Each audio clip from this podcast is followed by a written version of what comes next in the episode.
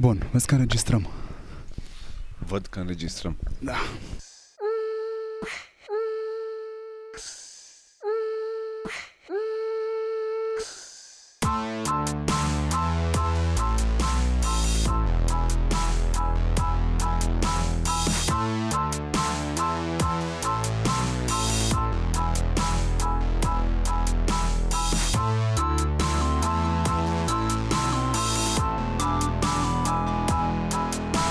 Salutare hurduchesterilor!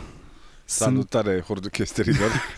Ne aflăm într-o postură romantică pe o terasă din Poiana Brașov, cântă păsărele, suntem înconjurați de verde, ne dăm într-un balansoar alături de Marian Hurducaș. Mulțumesc, Alex Dona! Este Alex Dona alături de mine. Nu știu dacă are sens să-ți fac o introducere. Are. Are? Te rog. Nu știu câți dintre voi știți, dar Alex este la bază inginer metalurgist. Metalurg. Și am master în deformări speciale. Deformări speciale? Cât de sexy sună asta. Asta probabil că te-a ajutat foarte mult să-ți deformezi profesia ori de câte ori ai avut chef. Mai ales pe mine.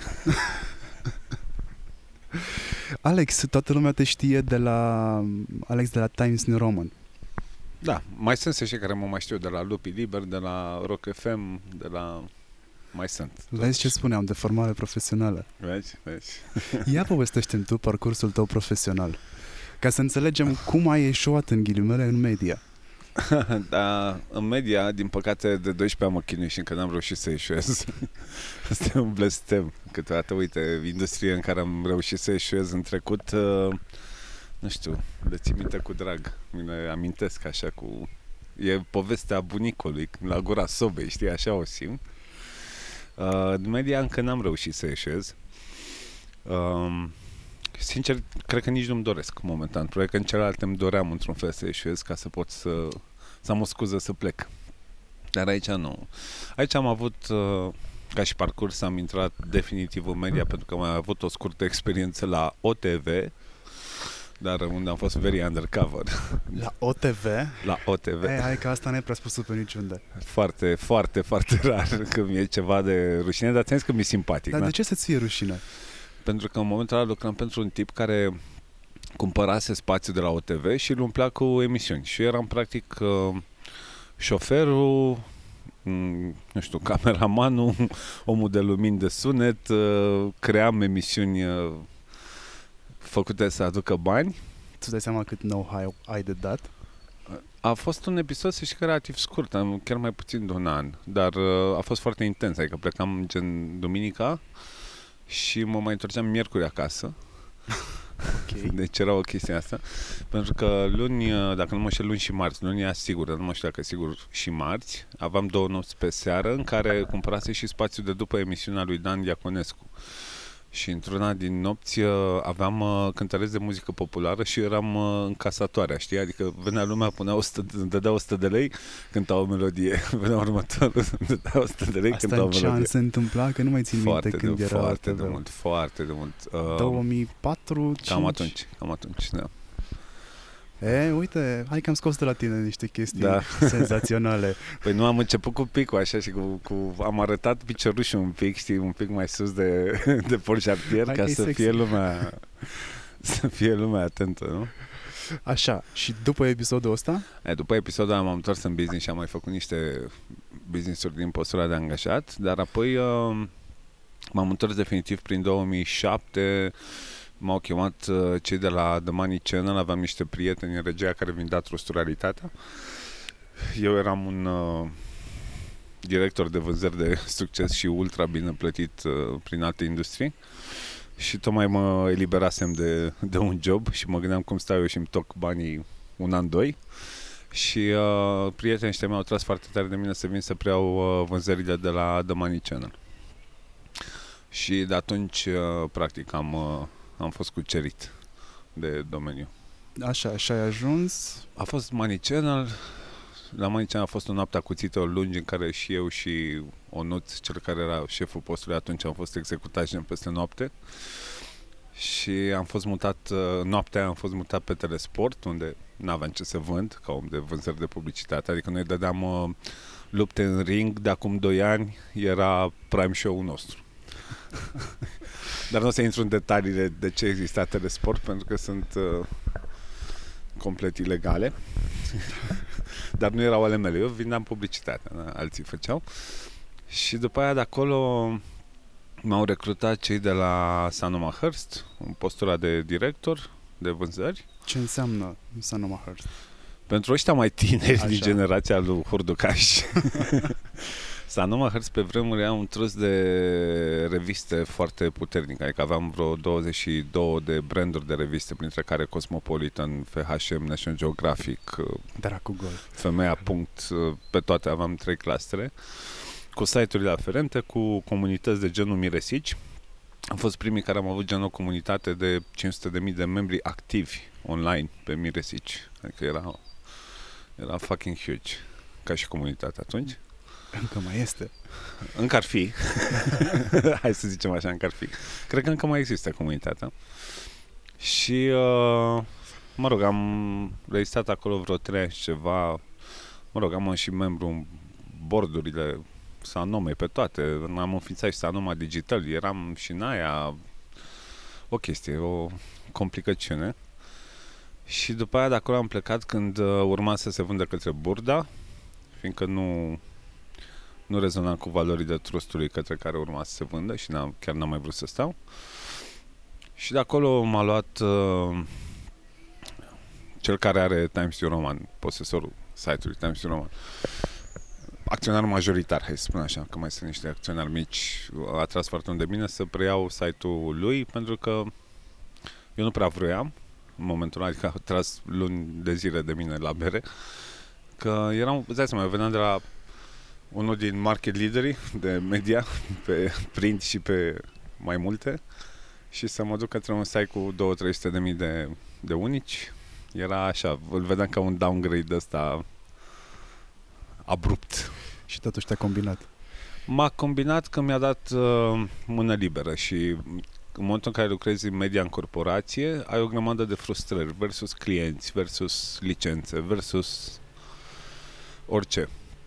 Și am făcut un contract, că și cum e, contractele trebuie să le facem în vremuri de pace pentru vremuri de război, de fapt, și am făcut un contract de ăsta în care, cum să zic, aveam mână liberă, la propriu. Și asta mi s-a părut sexy, ca și challenge, știi? Și n-a ieșit, zic eu, cât de cât, acolo, un pic, un dram. Dar după aia știi cum e. Acum, din toamna trecută, m-am distanțat de TNR. E mai bine ca redacția să iasă mai mult în față și chestii de genul ăsta. Cei care chiar scriu contentul și chiar, adică ceea ce se viralizează din TNR. TNR-ul a rămas în administrarea firmei mele din punct de vedere comercial și așa mai departe și am o colegă care se ocupă de el și eu de atunci, nu știu, mi-am dat seama că îmi plac mai degrabă proiectele punctuale sau, nu știu, chestia asta în care să n-apuc să mă plictisesc. Care să fie despre tine. Și asta, da. Și ai ajuns să faci cursuri de marketing. Ăsta e un turneu, acum vorbim, dragi ascultători, vorbim de Marketing Mindset, un turneu național de know-how de marketing, care a apărut în urma unor frustrări. Se pare că e un motivator foarte puternic pentru mine, știi, frustrarea din experiența anterioară. Și anume, deja de 5-6 ani de zile tot mergeam pe la conferințele astea de comunicare, de marketing, de orice, unde un speaker are jumătate de oră, 40 de minute, maxim o oră, să zic, știi? Și simțeam că nu apucam să dau, o poveste coerentă from zero to hero, gen, știi? Adică oamenii nu apucau să plece cu prea multe chestii actionable.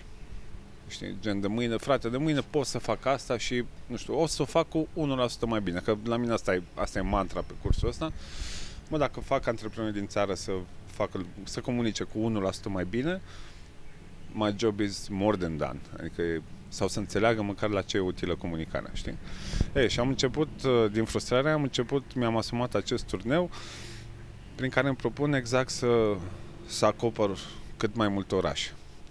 Pentru că sunt foarte multe orașe cu comunități antreprenoriale foarte mișto în care nu prea se întâmplă nimic, adică, ca și eveniment. Adică, ok, poate își mai organizează ei pe acolo, dar nu sunt luați în vizor de noi ăștia mai expuși. Că, de fapt, despre asta e vorba, știi? Pentru că e greu și zic din propria experiență acum că sunt după jumătatea turneului, e greu. E greu să, fiindcă nu au obiceiul să meargă la evenimente, nu înțeleg neapărat de ce ar face asta și atunci eu am mult mai multe munci decât doar să mă duc să livrez, știi? Și ce le livrez? Pur și simplu marketing know-how, adică planul meu și construcția workshop-ului este să iau de la ce înseamnă marketingul, cum se folosește. De ce ai nevoie de el? De ce ai nevoie de el? Chiar așa și încep cursul, că marketingul începe înaintea produsului și al business-ului, adică e vorba de research.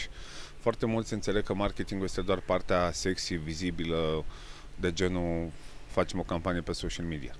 Știi? Am făcut marketing. E o componentă, da, e vizibilă, e funny, ne place să creăm conținut, ne place să ne... știi? Dar, practic, trebuie să înțelegem că e despre cifre, e despre studii, e despre research, e despre analiză, e despre KPI, e despre ROI. Adică, cam asta îmi propun. Și atunci noi trecem prin tot ce înseamnă marketing. Îți dai seama, 6 ore n-apucăm să aprofundăm prea puternic niciuna din ele, dar, în schimb, vorbim despre cum ar trebui să arate contentul pe toate canalele de diseminare, inclusiv site-ul nostru și așa mai departe. Aflăm ce înseamnă media, toate canalele de media și cum se folosesc. TV-ul, print-ul, radio, online-ul, social media.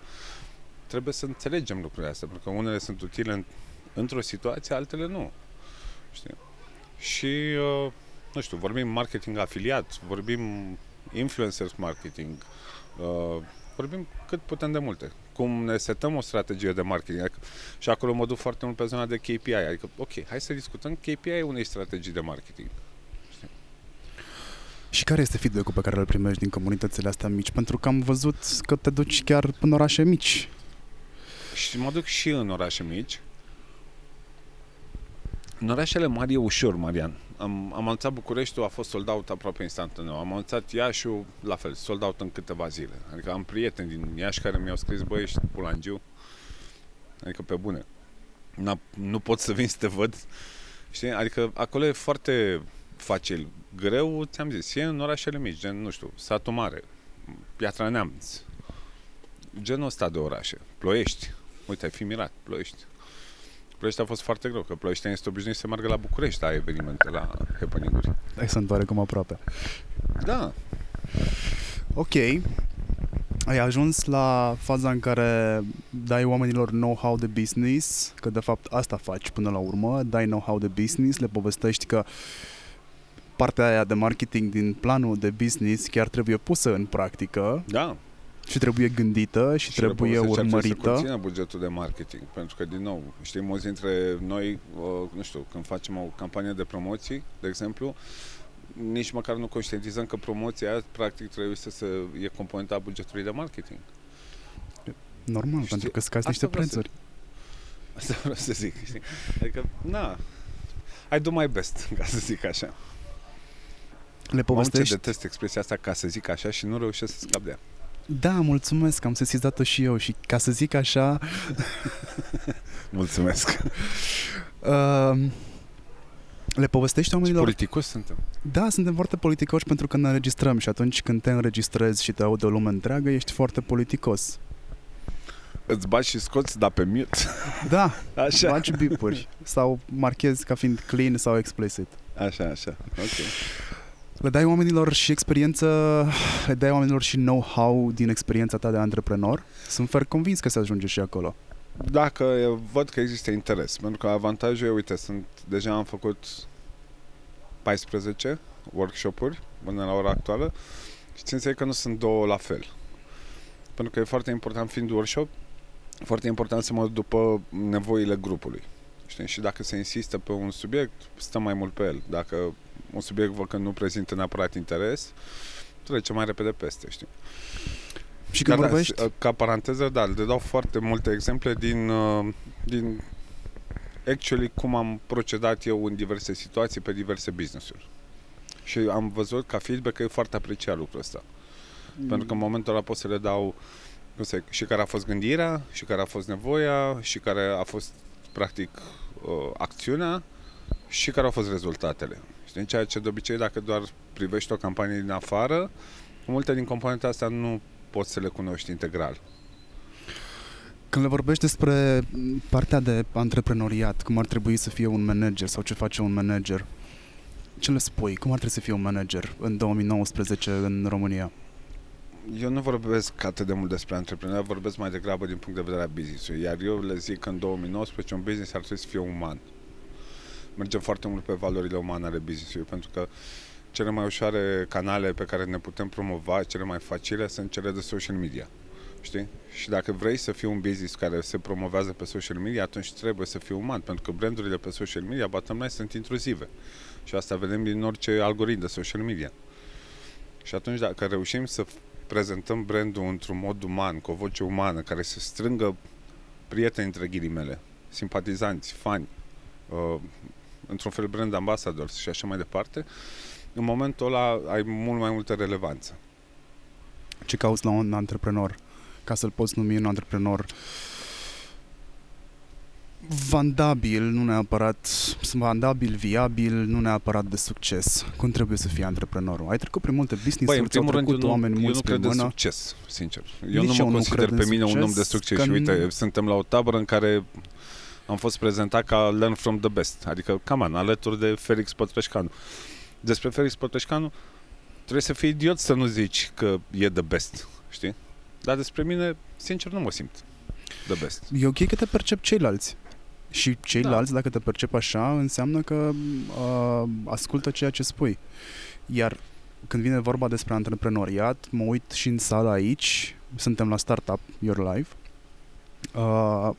mă uit de foarte multe ori la antreprenori și îmi dau seama că nu prea știu exact cu ce se mănâncă antreprenoriatul ăsta, ce înseamnă el. Nu înseamnă 16 ore pe zi în birou, înseamnă răgnete la înseamnă angajați. Înseamnă cum ți-l faci și cum, în ce moment al vieții ești. Serios, uite, chiar asta era discuția pe care o aveam mai devreme cu Felix și mi-am dat seama acum la etapa mea înaintată că eu nu-mi doresc, adică pur și simplu chiar nu am de gând și nu-mi doresc să am vreodată vreo corporație cum e a lui. Știi? Pentru că multă lume se uită la Felix și zice, mamă, aș vrea să fiu Felix. Uite, eu, deși sunt prieten cu el, pot să zic foarte clar, eu nu aș vrea să fiu Felix. Eu prefer să am o structură mult mai adaptată, să zicem, din punctul ăsta de vedere secolului 2019. Adică eu funcționez pe firma mea, sunt eu, cu o colegă. Punct. Care mă ajută e punctul fix al business-ului. Pentru că fiind mereu pe drumuri, e greu să faci anumite lucruri. Ei, și atunci eu funcționez așa și în momentul în care am nevoie de alte servicii, apelăm la terți. Delegăm, luăm, outsourcăm, facem absolut orice. Și ne ducem către oameni care sunt foarte specializați pe chestia aia. Deci nu te bagi unde nu sfierbeul ăla. Nu. Deci dacă ai pus 10 business-uri pe picioare, ai vândut câteva dintre ele, aia nu îți dă... Nu înseamnă că ești bun la toate. Nu înseamnă că ești bun la toate. Și zic eu că dacă ai reușit să faci asta, tu ești ăla primul care știe asta. Și ai reușit să faci asta exact conștientizând asta. Că altfel nu. Imaginează că nu în momentul în care te gândești că un om e bun la toate, ca și cum te gândești că Messi e foarte bun la fotbal. Scuze, eu chiar nu mă uit la sport, adică de-aia l-am dat pe Messi. Atât am înțeles și noi, știi, din fotbal. Atât am înțeles și eu din fotbal și Messi. Deci e ca și cum zici, mamă, fiindcă Messi e foarte bun la fotbal, înseamnă că Messi ar trebui să fie un jucător de tenis excelent, ar trebui să rupă la hockey, la handbal n-ar avea nicio treabă, ar fi... extrema dreaptă perfectă sau ce, Doamne ferește, poți joacă. Nu cred că ar fi bun nici în poartă. Asta vreau să zic, știi? Și dacă bine știu, e atacant. Exact. Dacă avem exemplul ăsta, adică dacă vedem că lumea funcționează așa, de ce noi în business-urile noastre să nu gândim la fel? Adică toți ne dorim cei mai buni pe fiecare departament, inclusiv comunicare, că uite, cu asta ne ocupăm amândoi. De ce să fac eu comunicarea dacă pot să îl iau pe unul care să-mi facă comunicarea mult mai bine, mai eficient și bottom line să-mi economisească bani? Și uite, e o vorbă pe care o am și o zic cât de des pot. Și e așa, zice că nu o să știi niciodată cât de ieftin este un specialist până când nu o să știi cât de scump este un om care nu se pricepe. Da, e adevărat. Mai ales pe comunicare, unde rulăm bugete, unde investim. Cât putem, cât avem alocat în business plan. Ce faci tu, practic, prin cursurile tale? Asta eu înțeleg. Prin beculețe, așa au zis ei. Da, deci asta e feedback-ul cel mai bun. Le-a prins beculețe. Altfel spus, dai o valoare marketingului și comunicării care până la tine probabil că nu au avut. Pentru că în momentul în care înțelegi că un serviciu sau un produs are valoare, nu vei mai comenta că trebuie să plătești pentru el. Așa cum nu vei comenta că trebuie să plătești avocatul cu ora, așa cum nu vei comenta că trebuie să dai bani pentru consultația de la spital, n-ar trebui să comentezi nici când vine marketerul să-ți spună trebuie să facem asta. Da, dar depinde și de marketerii, să știi, pentru că uite, o chestie pe care am observat-o și observasem din conferințe când mergeam, că de fapt a fost încă un motiv pentru care să o fac, sunt și foarte mulți oameni care nu se pricep. Hai să le spunem impostori. Că... impostori, da. Și care se duc, îi aburesc, amăgesc, știi? Le arată niște chestii shiny, cool și bottom line le consumă bugetele, le iau banii pe fiuri sau pe taxe sau așa mai departe, au zero rezultate sau rezultate mult prea mici. Și după aia oamenii ce se va întâmpla cu ei? Vor fi niște business-uri care vor încerca să se dezvolte, le va fi mult mai greu, dar nu vor crede marketing. Eu cred că această pătură de specialiști, sau așa zis specialiști, eu cred că este un rău necesar. Zici de specialiștii care se pricep? Sau nu, de care nu se ceilalți pricep? Care nu se pricep. Nu cred. Hai să-ți spun de ce. Pentru că, având tangență cu un astfel de om, ajungi la concluzia că următorul om cu care vei lucra chiar știe ce vorbește. Iar eu cred că orice piață, cum este de altfel economia, este un organism viu care se reglează de la sine. Aia înseamnă că va da la o parte proverbiala neghină sau biblica neghină din grâu la recoltă. Și dacă te uiți, și în piața de media s-a întâmplat chestia asta. Da, mă, dar asta e un mod fatalist de a privi lucrurile. Adică e mult mai bine să vindești cancerul decât să zici pur și simplu cei care supraviețuiesc și scapă bolii secolului sunt aleșii lui Dumnezeu și asta le-a fost soartă. Eu cred că atâta timp cât există vrăjitoare care îți dau un ghiou și îți prevăd viitorul... și încă mai există. Și încă fac bani, bine mersi. Vor exista și oamenii ăștia despre care noi povestim. Normal. Dar hai să o spunem pe aia dreaptă. Eu de multe ori am sindromul impostorului. Când mă duc. De ce? Pentru că la workshop-urile mele de foarte multe ori vin inclusiv agențiile din orașe respective. Și ai să râzi, dar sunt orașe în care sunt agenții foarte bine specializate pe optimizări, pe SEO, pe social media, focusate într-adevăr pe nișa lor și foarte bune. În momentul ăla în care eu mă duc cu un om foarte bun de social media, să-i explic eu cum e cu social media, eu am un pic de senzație de impostor. Dar fiind workshop, avantajul meu, știi care? Dacă am sesizat chestia asta, în momentul ăla îl rog pe să ne explice cum e cu social media. Da, este un mod foarte corect de a privi lucrurile. Da. Pentru că eu știu mai bine decât, nu știu, un procent foarte mare dintre oamenii care, să zicem, au un interes. Dar nici pe departe nu o să zic vreodată, frate, eu sunt specialist social media. Come on, eu pe Marketing Mindset mi-am angajat o agenție de social media să fac asta. Știi? Perfect. Ce îți angajezi în momentul în care business-ul tău crește nesperat de mult? Sunt în business-uri. Avocați. Sunt business. Pentru că e ceva dubios acolo, știi? Nu, uite, nu mă refer la business-urile alea. Mă refer la business-urile care cresc fără ca managerii lor să fie atenți la asta. Pleacă... Eu am experimentat-o. Eu nu mi-am dorit niciodată o agenție mare. Mi-am dorit să-mi construiesc un loc de muncă, după cum ți-am spus de multe ori. Mi-am construit un loc de muncă, am achiziționat angajați pe lângă mine. Agenția crescuse până când mi-am dat seama că crescuse mai mult decât am fost eu pregătit. Și a trebuit să regândesc totul la un moment dat.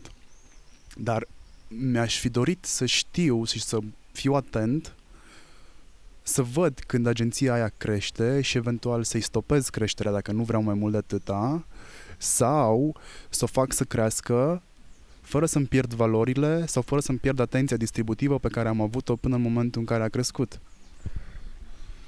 Trăim într-un capitalism sălbatic și e un percep foarte des întâlnit că nu există stagnare. Adică există companii care cresc sau companii care mor, inclusiv prin stagnare. Știi? Pentru că se consideră că ceilalți cresc în jurul lor și automat ei mor. Scad ca market share, scad ca putere, scad ca relevanță, scad ca absolut orice în domeniul lor. Eu de-aia am ales structura asta, cum ziceam, foarte nimble and quick, știi? În care pot să mă mișc rapid, pentru că sunt conștient că dacă ajungi la nivelul în care îți iei angajați, după aia trebuie să îți iei, nu știu, niște leasing-uri, să îți iei mașini pentru ei, dau un exemplu, știi? Practic astea sunt costuri care se tot adună și asta ca să ce? Ca să satisfaci niște clienți pe care ai câștigat în momentul T0. Știi? Și după aia ajungi să ce? Să ai nevoie de mai mulți angajați, că au mai apărut între timp salariile, leasing-ul și așa mai departe. Și așa tot te vei trezi captiv într-o buclă care nu se oprește niciodată. Ești acel hamster in a wheel, știi? Hai să spargem mitul cu lucrez pentru tine când ești antreprenor. Nu lucrezi pentru tine dacă ești cinstit. Pentru cine lucrezi? Pentru oameni. Pentru oamenii tăi, în primul rând. Antreprenorul, din punctul meu de vedere, trebuie să fie... Bine, mai e o chestie, Fiane. Sunt două tipuri de manageri, la cum percep eu. Sunt manageri de startup și manageri de performanță. Adică, sunt ăia mai creativi, mai cu ideea, mai aflați in the right place, at the right time și așa mai departe, care lansează un business, o idee, o chestie, orice. Știi? Dar după aia ei se vor pierde pentru că nu e tiparul lor mental să stea să se uite la, nu știu, a doua cifră după virgulă în Excel. Știi? Nu vor putea să facă asta. Și acolo trebuie să intervină managerii de performanță, cei care sunt foarte buni pe a optimiza procese, pe a procedura, pe a optimiza costuri versus revenues și așa mai departe. Cred că trebuie să-ți alegi foarte clar de la început ce vrei și să-ți dai seama foarte clar ce... Și eu vă, băieți! Pa! A fost Alexandru Neștian de la iTax și cu Alexandru Ion de la Nexus, care pleacă acum din tabără și a venit să ne salute. Nu o să pice la montaj. Ok. Da, și cred că trebuie să fii, eu le recomand întotdeauna antreprenor, că mai sunt invitat și la conferințe de antreprenoriat și așa mai departe, să meargă foarte mult pe introspecție, pe ce își doresc ei cu adevărat, pentru că asta e cel mai nasul lucru, să te trezești captiv de propriul succes într-o postură în care tu nu te simți comod, știi? Și uite, să-ți dau un exemplu. Ți-am povestit mai devreme că urmează să lansăm un business cu telefoane și așa mai departe. Nu o să zic prea multe lucruri publică, tot sunt niște NDA-uri acolo. Dar primul lucru pe care l-am făcut, deși suntem un mix de asociați cu skill-uri necesare cât să acoperim toate domeniile business-ului, primul lucru pe care l-am făcut a fost să alegem ce? Un CEO. Și nu dintre noi. Să aducem un CEO care... și noi să funcționăm ca un suport pentru ea. Știi? Adică, de exemplu, eu o să fiu omul de marketing, alții o să fie oamenii de trade, alții o să fie, nu știu, omul de achiziții, altul omul de vânzări și așa mai departe. Dar noi așa am gândit-o. De ce? Pentru că am toți, că suntem destul de mulți, toți am trecut prin business-uri sau avem business-uri în care am învățat lecția asta. Știi? Apropo de ce vorbeam mai devreme, adu oamenii și lasă-i să facă ceea ce știu ei să facă, știi? Nu-l pune doar ca să... Că mai are 2 ore în plus libere din program, la cum l-ai văzut tu, fă tu și comunicarea, mă, că... Poți. Că poți, că postezi mișto pe Facebook. Când m-am apucat eu să vând social media, 2012-2013, nici dracu nu cumpăra, Alex, social media. Da. Cred. Toată lumea avea niște secretare la birou care puteau posta niște chestii pe Facebook, Instagram încă nu era în cărți. Partea bună a poveștii astea este că în momentul în care oamenii s-au deșteptat, eu deja făcusem vânzarea cu câțiva ani înainte. Și pentru că avusesem curajul să ies în piață cu asta, au venit către mine. Dar ce-am găsit acolo... Evident. A fost mind-blowing. Bun, deci... Bine, dar să știi că asta se întâmplă în continuare. Se întâmplă în continuare, da. Mari, adică... Se întâmplă în continuare, într-adevăr. Și când vine vorba de bani, cum spargi banii? Ușor. Banii se sparg ușor, dar eu am învățat că banii se sparg pe lucruri de care ai nevoie, se sparg în lucruri de care ai nevoie și în lucruri pe care le vrei. Cum faci diferența între ele? Una e să vrei... Poftim? Nu fac nicio diferență între ele. Nu faci nicio diferență între ele? Nu, nu există lucruri de care să am nevoie și practic dacă vreau ceva e clar că am nevoie de lucrul ăla. Și ca antreprenor gândești la fel? Da. Eu sunt cel mai prost exemplu pe educație financiară. Deci aici am mai nimerit, știi cum sunt ăla. Eu ca să pot să fac orice business, eu mă împrumut în momentul ăla. Faci planuri de business? Da. Crezi în ele? În cap. Ok. Le urmezi întru totul sau faci switch? Nu. Uite, asta e ceva ce am învățat în corporație. În corporație întotdeauna noi aveam o strategie pe 5 ani de zile, care era un fel de viziune.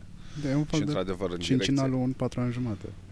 În direcția aia treceam cu toții, știi? Dar asta nu însemna că veneau acționarii după 5 ani de zile să ne zică în 2019, idiotule, în 2014 ai zis că o să fii acolo. Acum, unde ești? Viziunea și strategia și planul de business și absolut orice trebuie să țină cont de foarte multe lucruri care se schimbă foarte rapid. Overnight, de multe ori. E bine să ai un plan, e bine să ai o strategie, e bine să ai o direcție, ca să știe toată lumea implicată cât de cât în business, încotro trebuie să se îndrepte toată șandramaua. Dar eu nu cred în planurile de business, cel puțin pe domeniul de antreprenoriat. Adică aici, uite, din nou, ca să dăm pe Felix de exemplu, că l-avem prin jur, când ai 6500 de angajați, se schimbă paradigma. Dar dacă vorbim de antreprenoriat, la ei clar nu se mai vorbește de antreprenoriat. Ei sunt corporație, sunt, nu știu, market dominant, sunt cum vrei tu. Fan curier, facem reclamă. A zis că dă o bere. N-a zis, dar află el. Știi? El clar are nevoie de plan de business. De ce? Că lucrează cu bănci, lucrează cu terți, lucrează cu o grămadă de alte lucruri. În momentul în care ești un startup, marele avantaj al tău și singura șansă versus orice corporație și orice player mai mare este că ai capacitatea de a fi nimble and quick, știi? Și atunci asta contrazice un pic un plan de business atât de strict încât să te judeci după el. Am înțeles. Părerea mea. Și sunt de acord cu el, pentru că dacă eu trebuia să mă țin după planul de business pe care l-am făcut când am început agenția, ar fi trebuit să închid toată taraba după 6 luni. Da. Nu, în orice business fac, indiferent dacă e cu asociați sau e business-ul meu sau așa mai departe, îmi setez un plan de business, pentru că e foarte bine mental să, cum să te ajută să nu te cuși pe ureche, știi? Să zică, bă, dar uite, la un moment dat judecam că pot să fiu aici, de ce nu sunt aici, știi? Adică, dar puneți întrebările sincere și dă-ți răspunsurile sincere, chiar dacă sunt mai grele câteodată. De multe ori poate să fie vina ta, fiindcă ai fost leneș și idiotule, de-aia, știi? Nu ești acolo. Ce înseamnă lene? Aș putea să țin un orișor de lene, să știi. Să știi că nu ar fi greșit să-l faci. Am un prieten care ține niște cursuri despre nimic. Și prinde. Rupe. Da, despre cum să nu faci nimic. Despre cum să nu faci nimic? Da. Sau despre cum să eviți să nu faci nimic? Nu, despre cum să nu faci nimic. El e adeptul, azi nu face nimic. E ca mine. Eu la fel, uite, de exemplu, de câte ori lucrez cu terți, și eu mai dau consultanță pe aici, pe acolo sau așa mai departe, dar uite, mă întreabă o grămadă de business-uri în workshop dacă aș fi disponibil să le dau consultanță și răspunsul meu e idiot, I'm very expensive. Pentru că la mine asta e metoda de protecție versus muncă, știi? Adică așa mă apăr eu de muncă. Mă poziționez extraordinar de scump. Da, dar în momentul în care primești prețul pe care ți-l dorești, apuci și dai consultanță. Iar când faci ai consultanța, la ce te uiți prima dată? Mai întâi trebuie să îi analizezi. Și depinde pe ce dai consultanță. Că în unele situații, din păcate, se mai întâmplă să mai dau și consultanță pe business, pe antreprenoriat, dar în general pe comunicare și mai ales când lumea e disperată. Știi? Și la ce te uiți? La ce te uiți când dai consultanță pe antreprenoriat și la ce te uiți când dai business, când dai consultanță pe marketing și comunicare? O să încep cu a doua. Când dau pe marketing și comunicare, întotdeauna mă uit la ce au făcut până atunci, mă uit la cum stau în piață, trebuie să înțeleg industria, întotdeauna. Eu de-aia le explic și că de-aia sunt atât de scumpe, pentru că nu cred în oamenii care vin și după o oră de discuții sau două ore de debriefing zic, știu ce trebuie să faci. Tu trebuie să faci PR pe direcțiile astea, we need a social media agency, trebuie să avem neapărat conturi acolo și acolo și acolo, estimez că ar trebui să băgăm un buget de sumă umflată și nu știu ce, știi? Nu cred în asta. Pentru că industria diferă foarte mult. Orașele diferă foarte mult dacă ai deployment doar local. Metoda de deployment diferă așa foarte mult, pe ce mediu ești, cât de concurențial e, cum sunt clienții și așa mai departe. Și atunci, practic, eu întotdeauna încep cu o analiză. Repet, dacă este cazul.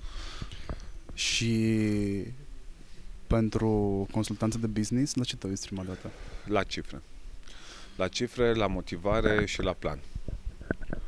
Adică mă uit la evoluția cifrelor, mă uit care-i planul și mă uit la punctul în care sunt ei atunci, în acel moment și de ce sunt atunci în momentul ăla, în punctul ăla.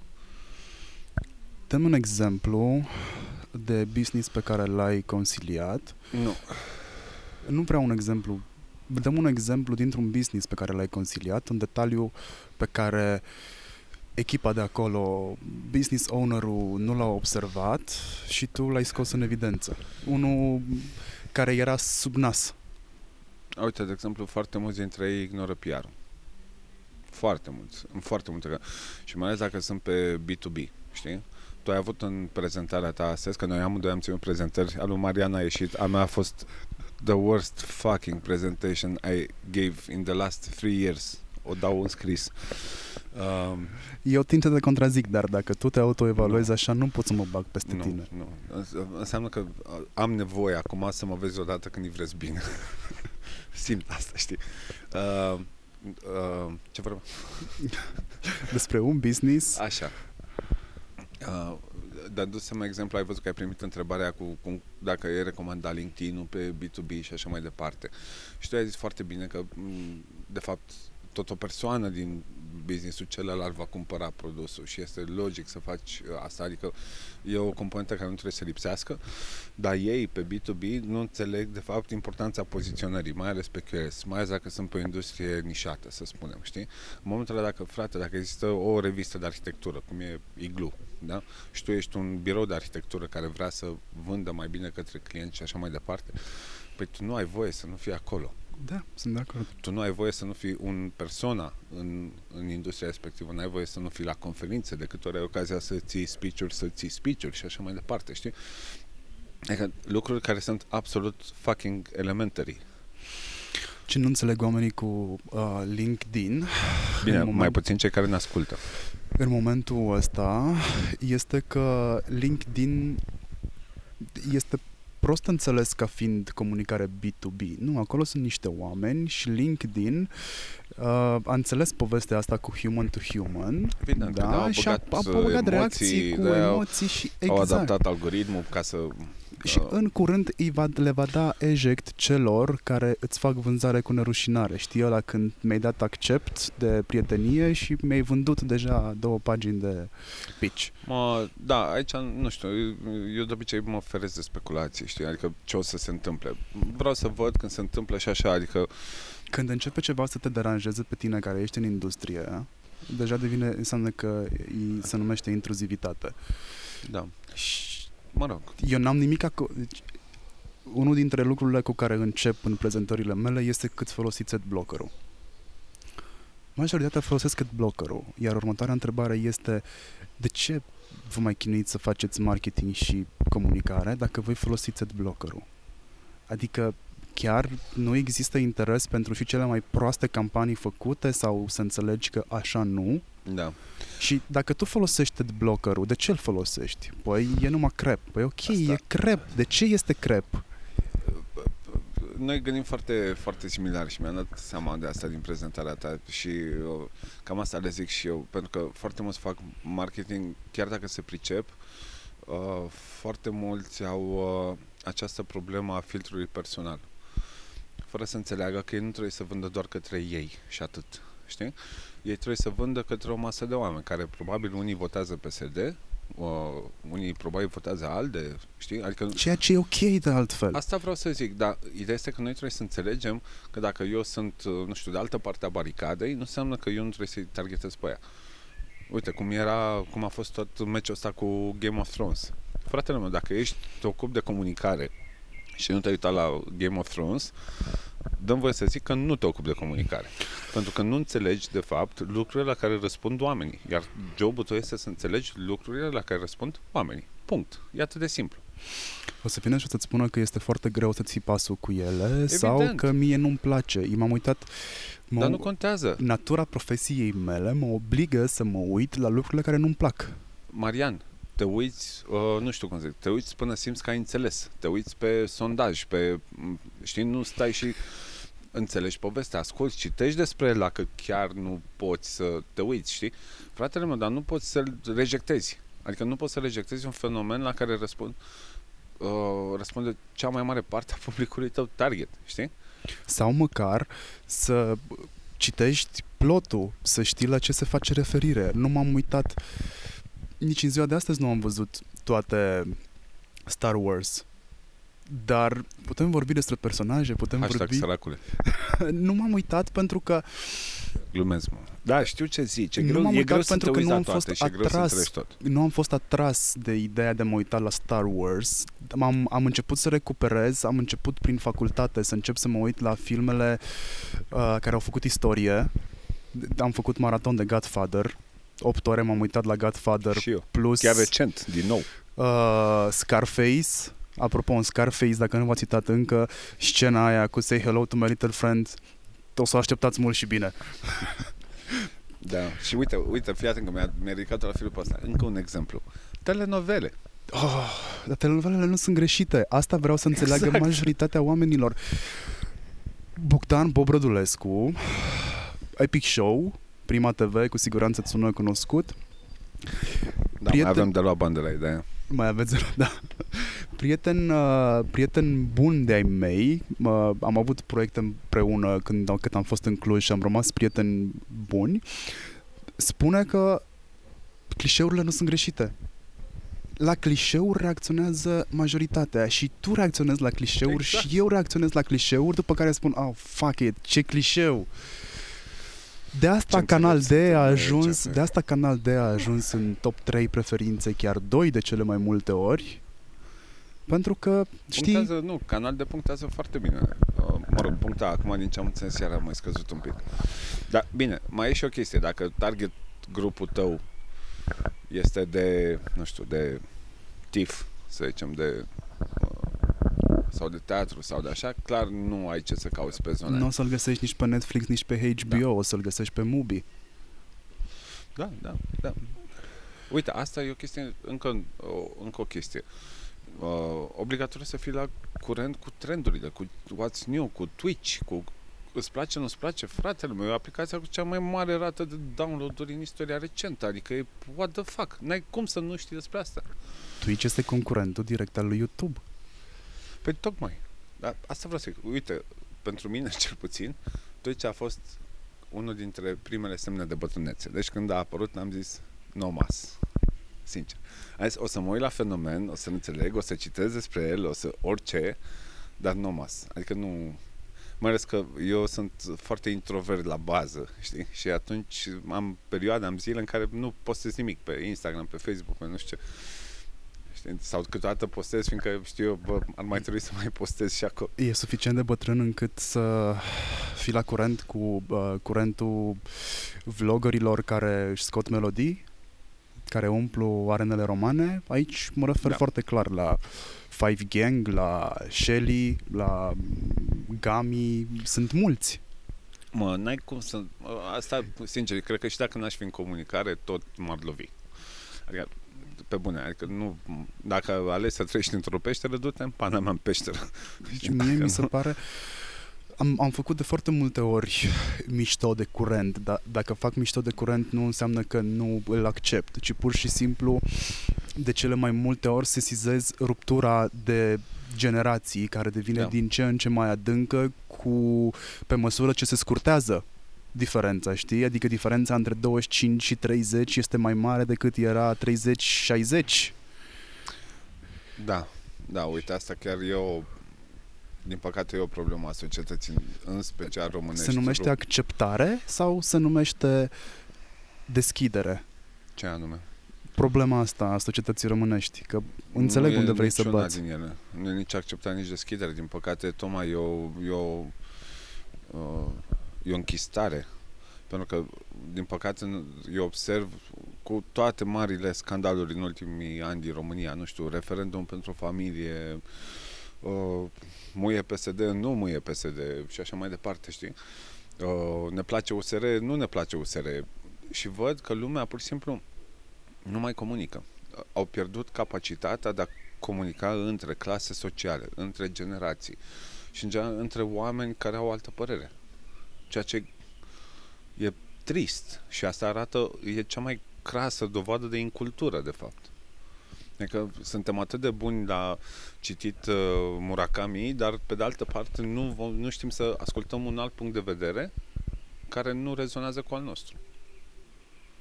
De unde crezi că vine asta? Din incultură. Sau, hai să zicem așa, dintr-o cultură superficială. Nu vine oare din cenzura care a fost impusă în niște zeci de ani? Nu. Aia și... a trecut. Aia e o scuză pe care nu o mai putem folosi mult timp. Noi suntem țara diateze reflexive, în pana mea. Noi suntem țara în care s-a spart, s-a întâmplat, s-a greșit, s-a stricat. Nu, fratele meu, cineva a spart, cineva a greșit. Băi, trebuie să începem să ne asumăm. Exact, am o problemă cu asumarea. Păi, iar asta zic. Asumarea... De-aia zic, nu mai putem să dăm vina pe anii, pentru că de atunci au fost 30 de ani. Și de atunci tot environmentul de comunicare, toate metodele, modul în care organismul uman răspunde, adică în pana mea vorbim, a apărut digitalul de cât de 20 de ani, să zic, maxim, da, așa, full force, și noi deja, omul și-a construit deja capacitatea de a ignora bannere. Știi, pe toate studia de eye tracking și așa mai departe. Banner adică, blindness se numește. Banner blindness, așa, că îmi scăpa cuvântul. Câtă vreme organismul a reușit să se adapteze la așa ceva, eu nu mai pot să accept o scuză care nu mai e validă de 30 de ani. La modul cel mai serios, să zic. Eu cred că povestea asta cu asumarea se va termina în momentul în care o să folosim acuzativul. Pe care... Da. Ne este... Sună, e poate amuzant, dar cred că în momentul în care o să începem să folosim acuzativul... Nu mă băga în gramatică, că mai fac greșeli, da? Nu este vorba despre asta. Cred că o să fie un barometru foarte bun. Știi, în momentul în care ne asumăm, cred că o să începem să învățăm să folosim și acuzativul. Da, dar trebuie să asumi, trebuie să aloci vina, adică trăim... Ok, fac political correctness. Până unde? Până când? Dacă oamenii nu-și asumă, dacă oamenii nu se responsabilizează, idiocrasie, cum să zic, va deveni o prevestire din aia favorabilă, nu una negativă. Asta lipsește și influencerilor? Că despre asta povesteam mai devreme, că vorbești și despre... Foarte multora dintre ei, da, pentru că și cu influencerii s-a ajuns ca orice industrie în care există mulți playeri, vor fi întotdeauna elemente mai bune și elemente mai puțin bune. Ceea ce nu este greșit. Este greșit că îi scoate pe aia buni în evidență. Dar de-aia nu aș generaliza neapărat. Sunt oameni care își fac treaba cum trebuie, sunt alți oameni care sunt foarte orientați pentru bani, sunt alți oameni care, nu știu, o fac din diverse motive. În momentul în care lucrez cu influenceri, eu asta și le și recomand întotdeauna tuturor, că în momentul în care aleg să lucreze cu un influencer sau cu mai mulți sau așa mai departe, jobul lor este să le lingă paginile de declinare, toate pe care există influencerul respectiv, să vadă dacă contravine în vreun fel valorile brandurilor lui, dacă a endorsat alții din categorie și cum a făcut-o și când, știi? Dacă și așa mai departe. Dacă există consecvență. Dacă există consecvență. Ce rezultate a avut pe posterile cu sponsor versus posterile cu piciorușul sexy și gol, știi? Sunt foarte mulți ipocriți aici, în industria asta, pentru că e foarte facil. Eu am teoria că într-un mediu în care barrier of entry este foarte jos, cum e asta, că în fond, pana mea, să faci un cont de Instagram, să faci un cont de Facebook sau de YouTube sau de ce vrei tu, te apuci și postezi ce te price mai bine și inerent vei ajunge să ai o comunitate, mai mică sau mai mare. Știi? Dar în momentul ăla trebuie să te uiți foarte atent și să faci selecția foarte atent. Din păcate, sunt și foarte mulți marketieri care aplică foarte prost strategia de influencer. Au ei 10 prieteni cu care lucrează pe toate brandurile, știi? Sau e mai ușor să mă duc la o agenție de influenceri decât să lucrez pe direct și să-mi fac eu bine segmentarea pe audiență, să-mi fac reach-ul care îmi trebuie, în demograficul care îmi trebuie și așa mai departe. Se duc, că e mai facil, nu? Termin într-un sfert de oră, dai un mail către o agenție mare, vreau să fac asta, dă-mi ea. Ei ce o să-ți dea? Ce e convenabil pentru ei mai degrabă, știi, decât neapărat analizat pe business-ul tău. Hai că main stage-ul face campanii aplicate pe business-uri. Nu zic că nu sunt, am zis, întotdeauna într-o industrie o să fie playeri buni, playeri răi, întotdeauna o să fie așa. Nu se poate, chiar dacă e o agenție extrem de fair și extrem de bună și de performantă, ce se va întâmpla? Oricum nu va putea să lucreze toată piața cu ea. Exact. Se povestea despre neimplicare socială din partea lor. Cum ți se pare povestea cu implicarea socială după... Noi avem modelul de CSR. How CSR can help your business. În workshop. Deci pe bune, cred că tu de fapt ai studiat undeva workshop-ul. Să văd pe unde s-a licuit. Nu s-a licuit pe niciunde, deci pur și simplu ziceam, cum ziceam și acolo, marketingul și PR-ul, acolo însemnând în sală când aveam prezentarea, marketingul și PR-ul au o componentă de bază care se numește bun simț. Orice ar trebui să aibă componenta asta. Deci dacă faci cu bun simț.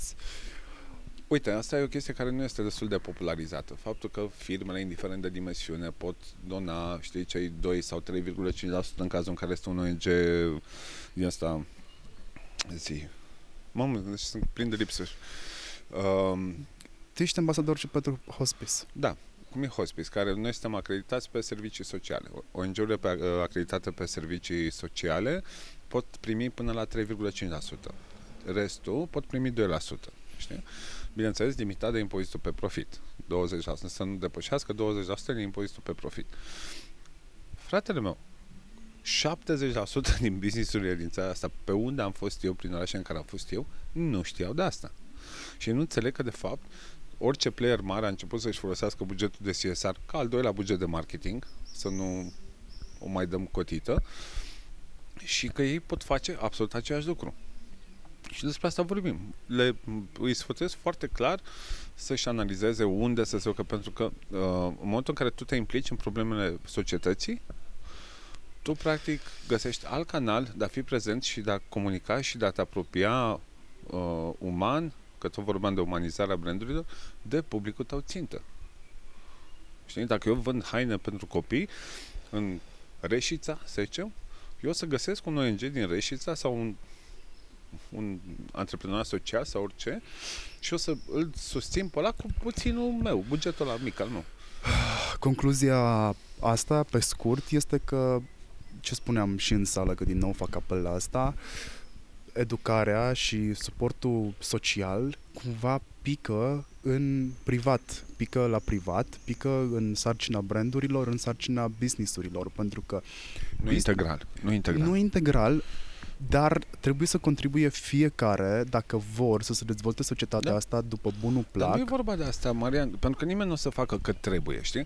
Ideea este că o pot face at zero cost, într-un fel, benefic business-ului lor.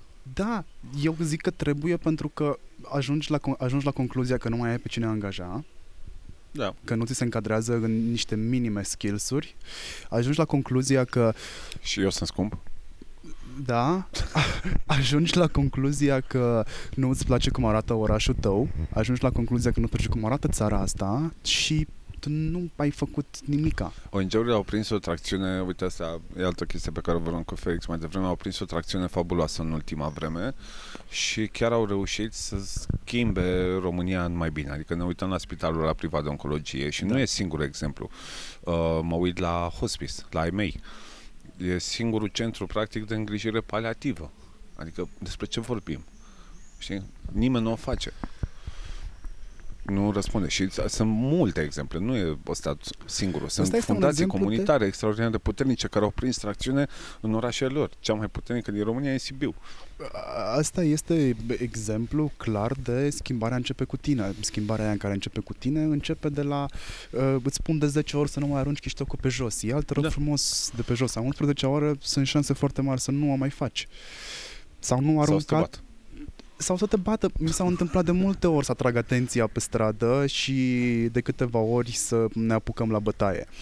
Dar este de datoria mea să explic ăluia și poate că a doua oară nu o să mai facă, se gândește. Știi, ultima dată când am făcut chestia asta a fost unul care m-a văzut și ne-am certat. Știi care e? Acolo intervine rușinea, mă rog, pe exemple de genul ăsta. Da, e public shaming-ul, dar ghinion trebuie să o faci. Da. Eu claxonez oamenii care aruncă de pe chiștoacele din mașină, urmează să mă dau jos la semafor și se duc chiștocul înapoi. Ok. Pentru că e singura metodă de a face ceva, de a-mi exercita civismul până la urmă, pe care noi nu prea avem, e cam adormit. Nu e singura metodă, nici pe departe, dar da, normal că este util. Hai să începem de aici. Păi, apoi după e acuzativul ăla de care vorbeai. Da. Pe care l-ai... pe ăla. Da. Alex, eu îți mulțumesc foarte mult că ți-ai făcut timp să stai cu mine în frig. Eu am tremurat puțin aici. Tot și timpul eu. La Brașov când vin tremur și anul ăsta am venit de atât de multe ori încât am făcut și țurțuri. Spune-ne când se termină turneul tău și unde se găsește lista de înscriere. Planul meu ar fi să-l termin până în vară, pentru că trebuie să mă apuc să comunic business-ul ăla cu telefoane. Trebuie să mă apuc să lucrez la business-ul cu vin, când fac și brandul propriu de vin și așa mai departe. Adică mai am niște planuri de care am trebuit să mă apuc. Se găsește totul pe Marketing Mindset sau pe paginile mele de social media, că postez constant pe acolo despre el. Și mai avem suntem cam la jumătate acum, ți-am zis. Mi-am asumat 25 de evenimente și am făcut 13 sau 14, nici nu mai sunt, trebuie să le număr, nici nu mai sunt foarte sigur. Dar e bine, nu știu, văd că deja există cerere să reluăm pe toamnă, nu sunt ferm convins, dar o să vedem. Eu sunt ferm convins că vor exista solicitări ca să reiei în toamnă. Ideea este că au apărut foarte multe solicitări în urma workshop-ului, de la alte entități, mai ales din învățământul de stat, ceea ce mă flatează, dar și din învățământ privat, nume destul de faimoase, dar știi cum e, până nu semnăm contractul, aș prefera să nu le zic, universități care vor să le dezvolt proiecte de comunicare pe vară și așa mai departe, pentru studenți sau alumnii lor și așa mai departe. Iar pe mine asta mă flatează, pentru că e conceptul ăsta că hai frate, și zic, asta am pățit-o, scuză-mă dacă mai prelungim cu minut, dar cred că e important. Când ziceam asta prietenii mei, ziceau, hai mă, nu treci acolo că ăla e corupt, ăla nu știe decanul ăla, că e nu știu ce. Fratele meu, nu putem să stăm permanent pe margine să arătăm cu degetul. Câtă vreme eu mă duc și lucrez cu ei și înțeleg că trebuie să se îmbunătățească din punctul ăsta de vedere, da? Și aleg să mă ia pe mine, să mă plătească și eu fac contract și emit factură și nu există parandărăt și mă asigur că livrez 130% din cât am promis că livrez. Nu mă interesează cine acolo. Pentru că, repet, e atât de ușor, apropo de implicare civică, să stăm pe margine să acuzăm și să arătăm cu degetul, dar bată n-ai când ne vine șansa să reușim să schimbăm ceva, să zicem, nu mă duc eu acolo, mă, că e prea poluat mediu. Așa-l facem să nu mai fie poluat. Da, sunt de acord. Da. Gata, de mine a scăpat. Mulțumesc foarte mult că ne-ați ascultat. Dacă ne-ați ascultat. Cu aproape toată lumea ascultă și feedback-ul există tot timpul după și o să-ți transmit mai departe feedback-ul pe care l-am primit după interviu. Așteptăm feedback. Feedback-ul este cel mai important lucru pentru noi oameni de comunicare. Da. Ne auzim la următorul interviu. Nu știu cu cine o să fie, dar sigur o să fie mai bun. Nu știu dacă o să fie mai bun. O să fie cel puțin la fel de bun. Așa. Bine. Salutare. Ceau.